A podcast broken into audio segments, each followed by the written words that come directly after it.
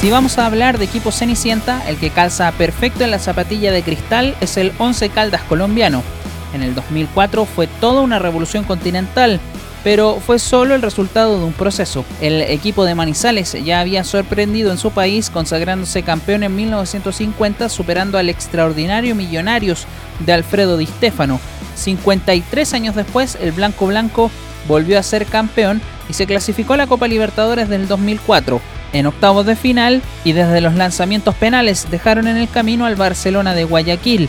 En cuartos de final se pusieron en el mapa de América ganándole al Santos de Brasil. En semifinales el Once Caldas bajó al principal candidato al título, el Sao Paulo, de Rogerio Ceni, Diego Lugano, Cicinho, Marquinhos, Grafita y Luis Fabiano.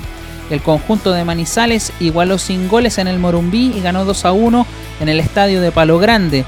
La final fue ante Boca Juniors de Carlos Bianchi. En la bombonera no se hicieron daño y en Colombia igualaron 1 a 1. En penales el favorito absoluto era Boca Juniors por la calidad de sus ejecutantes y la gigantesca figura de Roberto Abondancieri en el arco, pero pasó otra cosa. En tierra, atacó Abondancieri.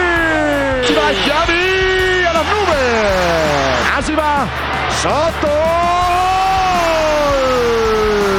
Cassini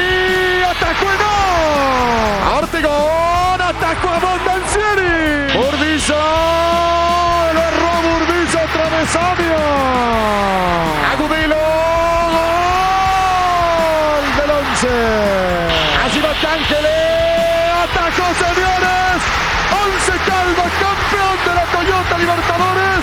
Once Caldas se transformó en el tercer equipo del Pacífico en ganar una Copa Libertadores el segundo colombiano tras el poderoso Atlético Nacional, e inmortalizó la figura de Juan Carlos Henao, Dairo Moreno, John Biafara, Elkin Soto y al entrenador Luis Fernando Montoya.